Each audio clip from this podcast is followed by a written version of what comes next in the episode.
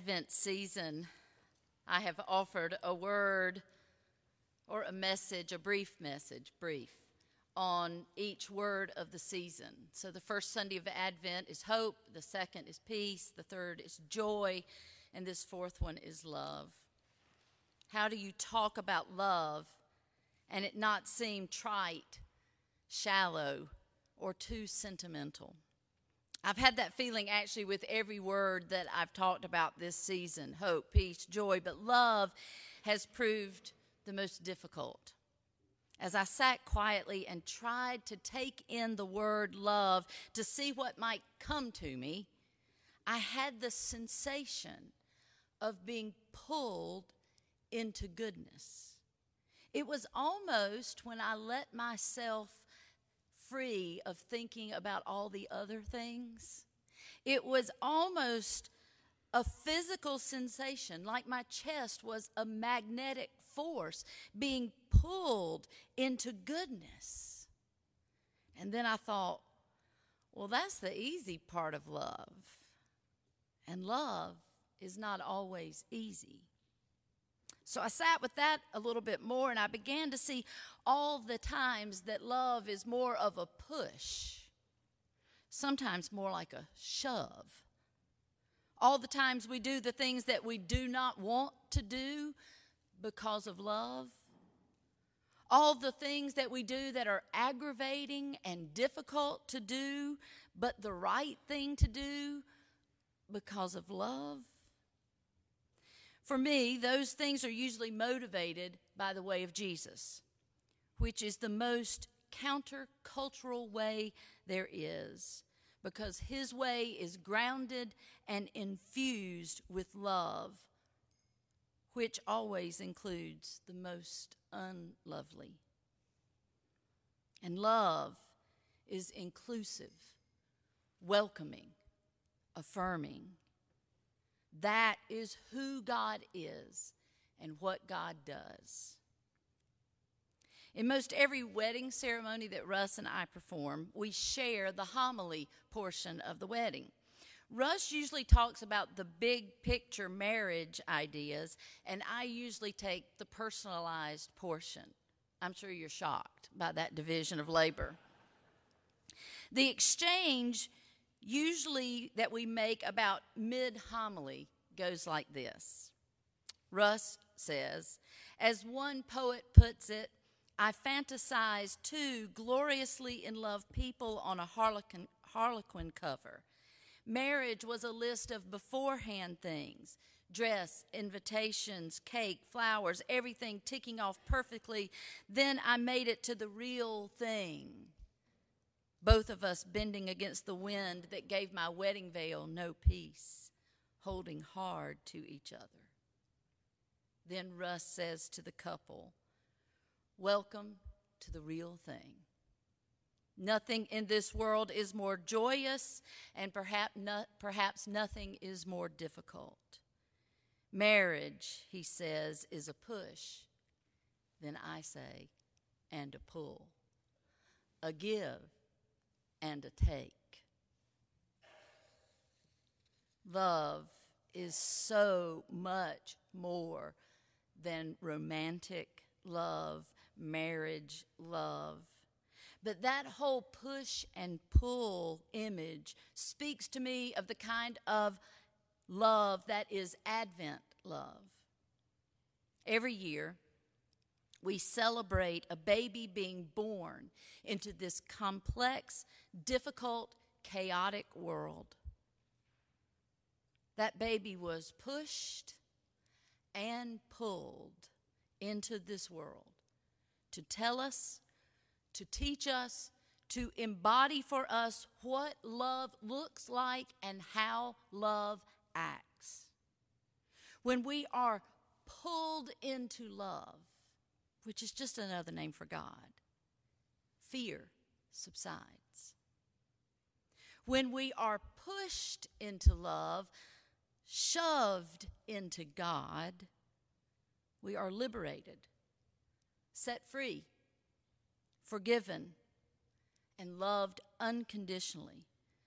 to allow the way of Jesus to be born again into this world, that would be the real miracle, wouldn't it? For love to be born again this Christmas in us, in you, in me. For love to be born again through us, pushed and pulled into this complex, difficult, chaotic world. Love came down at Christmas. May it be so again this year in you. Thanks to all our musicians today, our friends from the Charlotte Pride Band who have joined us for this special service. Amy and I don't always preach our sermons for each other, but in these series, when we've been both speaking on the same Sunday morning, we've tried to share a little bit to see if we were coordinating together. So, yesterday morning, as we often do on Saturdays, we got up and went to our favorite coffee shop. And when I got through, when we both got through, and I read to her my sermon, she said, I hope they're going to be awake in the morning. That's a lot. And I said, they'll be awake. This is, you know, this is the cream of the crop. These are the faithful. They'll be here on Christmas Eve morning. Um, but let me ask you to stay awake until I get to the end, okay? We need to cover a thousand years of biblical history and scripture interpretation before I get to the point, okay? Thousand years, okay? Here we go. Seven, I want to do this because our text for today that I'm going to read in, uh, in the sermon, our text for today has become really important for Christians as we interpret the Christian story. So here's the context of that uh, phrase the virgin shall conceive. Seven centuries before Christ, Assyria was the dominant regional power the Assyrian king and his armies controlled many of the surrounding nations, including Syria and Israel. Now, you remember after Solomon, the nation of Israel was divided into two kingdoms. The northern kingdom was Israel, the southern kingdom, including Jerusalem, was Judah. The kings of Syria and Israel had decided that they would break away from Assyrian control, but they needed greater strength to fight the Assyrian power. So King Pekah and King Rezin, whose names are found in your Bible, joined together to invade Judah, hoping to bring King Ahaz into their rebellion against Assyria. As this Syro Ephraimitic war progresses, King Ahaz is losing ground, losing troops, and he fears losing Jerusalem, so he seeks the advice of the prophet Isaiah Isaiah served in the temple of Jerusalem like an official state sponsored pastor. And in that capacity, he also advised Judah's kings. Think of Billy Graham at the White House. In short, Isaiah tells Ahaz not to worry. He assures the king he will not be defeated by this Syrian Israelite coalition, despite the losses he is currently facing. To prove his prophecy is correct, Isaiah tells Ahaz, just ask God for a sign. And that's where we pick up the text for today. Again, the Lord spoke to Ahaz through Isaiah, saying, Ask a sign of the Lord your God. Let it be deep as Sheol or high as heaven. But Ahaz, Ahaz said, I will not ask, and I will not put the Lord to the test. Then Isaiah said, Hear then, O house of Israel, is it too little for you to weary mortals that you weary my God also? Therefore, the Lord will give you a sign. Even though you're not asking for it, you're not looking for it, the Lord will give you a sign. Look, right there. The young woman is with child, and she shall bear a son, and shall name him Emmanuel he, he shall eat curds and honey by the time he knows how to refuse the evil and choose the good. For before the child knows how to refuse the evil and choose the good, the land before whose two kings you are in dread will be deserted. Do not worry. You understand? Isaiah is trying to prove the truth of this prophecy that Ahaz will not be defeated by, this, by Syria and Israel, and when Ahaz will not ask for a sign, God gives it anyway. Isaiah says to him, It's plain as day, Ahaz. Look, right there, going right there. Maybe uh, Isaiah is pointing out the window of the royal palace to a young woman who's passing by, a young woman who is obviously pregnant. And he says to Ahaz, before that woman right there is, before her child is old enough to know right from wrong, and how old does a child need to be to know right from wrong? Maybe beginning four or five years of age. Before that child knows right from wrong, this threat of Syria and Israel will be gone.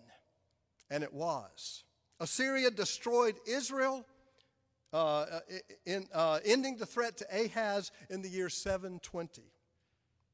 Now, for some biblical interpretation.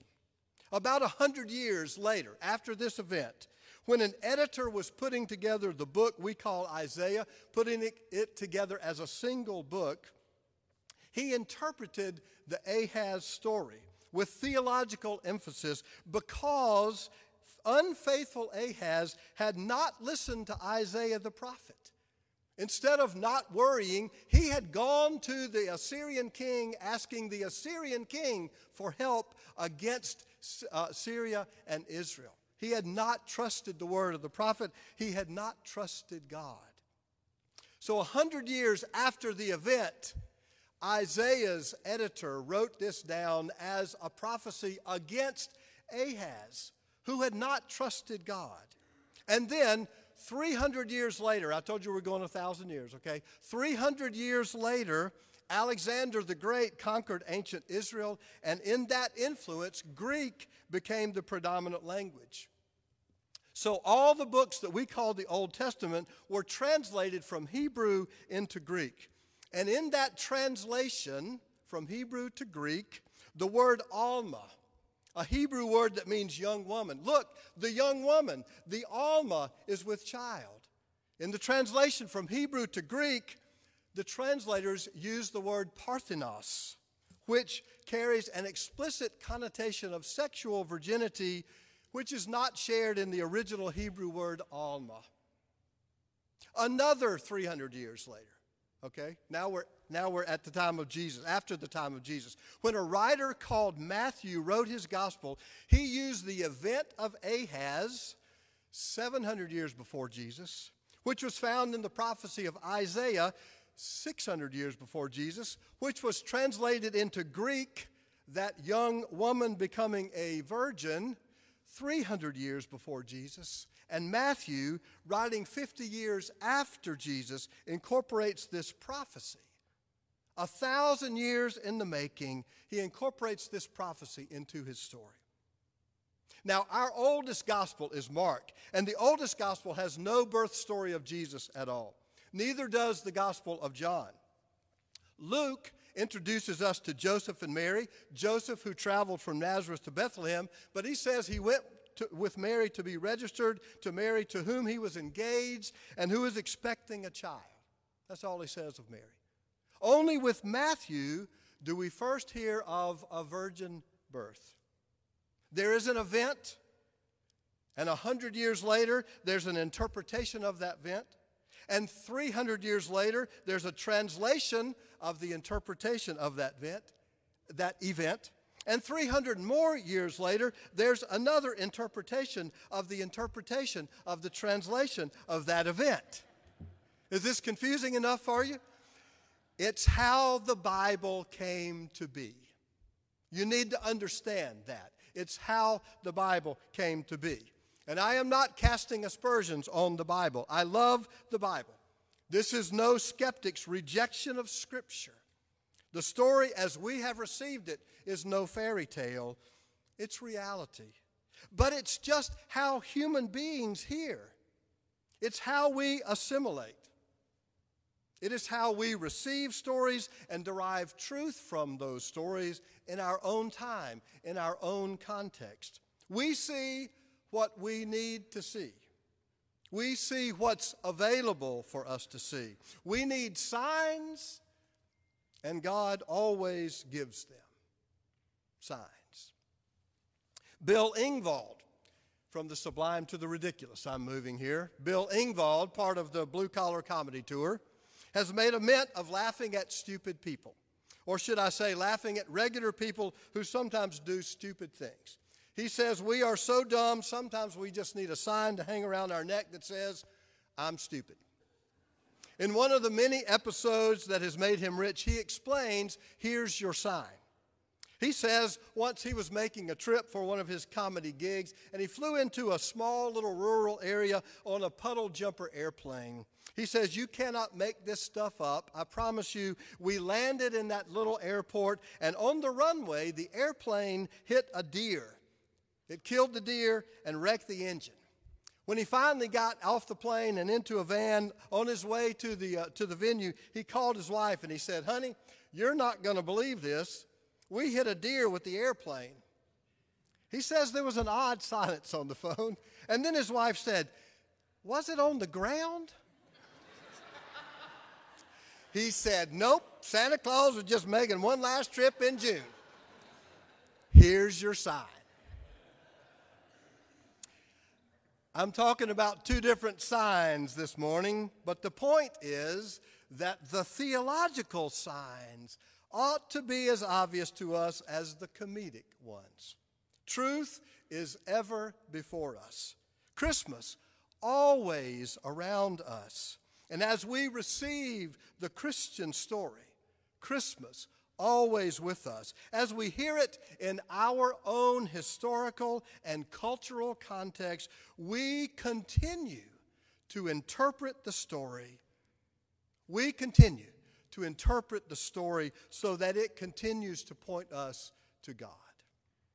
What signs do you see around you? Look, the Lord will give you a sign. I believe that.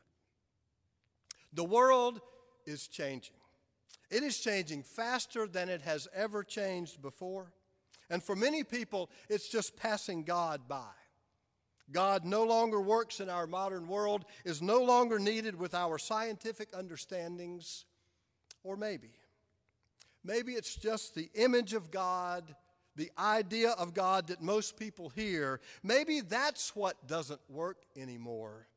It's what my new book is all about. How do we think about God in a modern world? The world is changing. Our idea of God must change too and it is.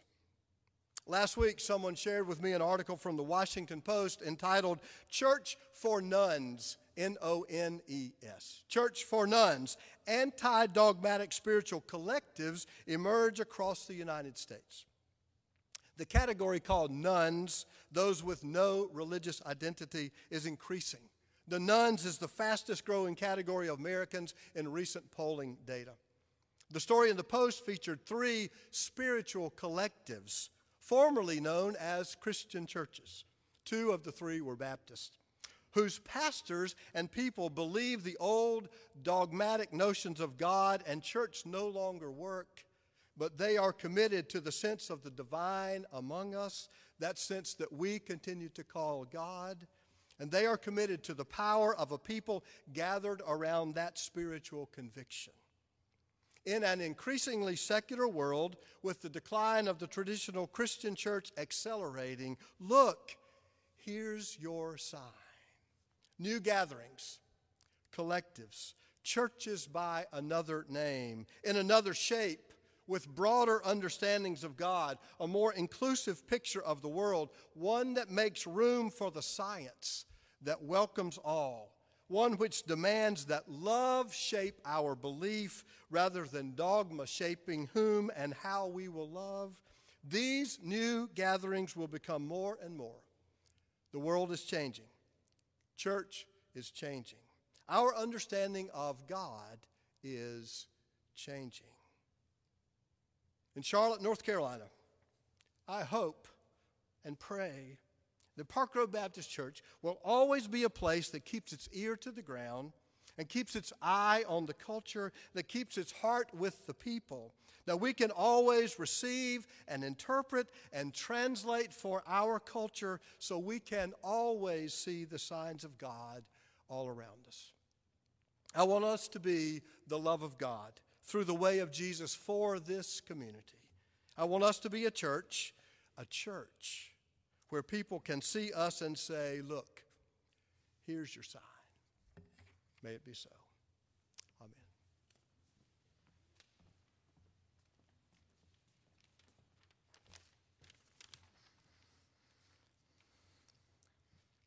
James Smith has said that the essential quality of human beings, the thing that makes us human, is that we're lovers. It's not reason, it's not creativity, it's not group identity, it's love. I think he's right.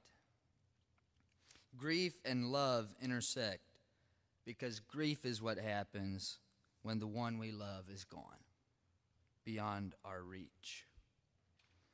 The great philosophers at Marvel Studios have said that grief is love persevering.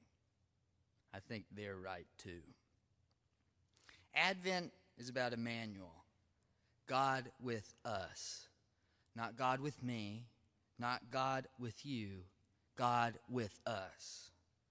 Love is that interaction between beings when one desires the good of the other and delights in their existence.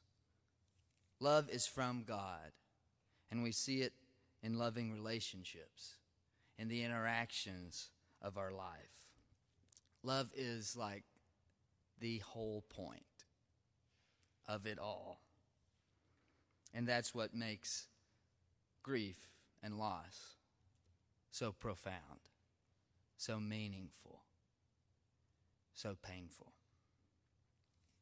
Love has the fragility of chickadee hope and the stubbornness of realistic peace.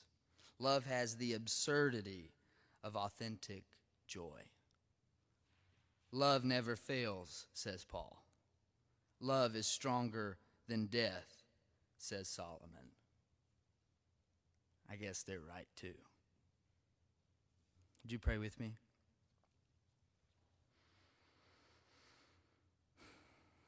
God of hope, peace, joy, and love.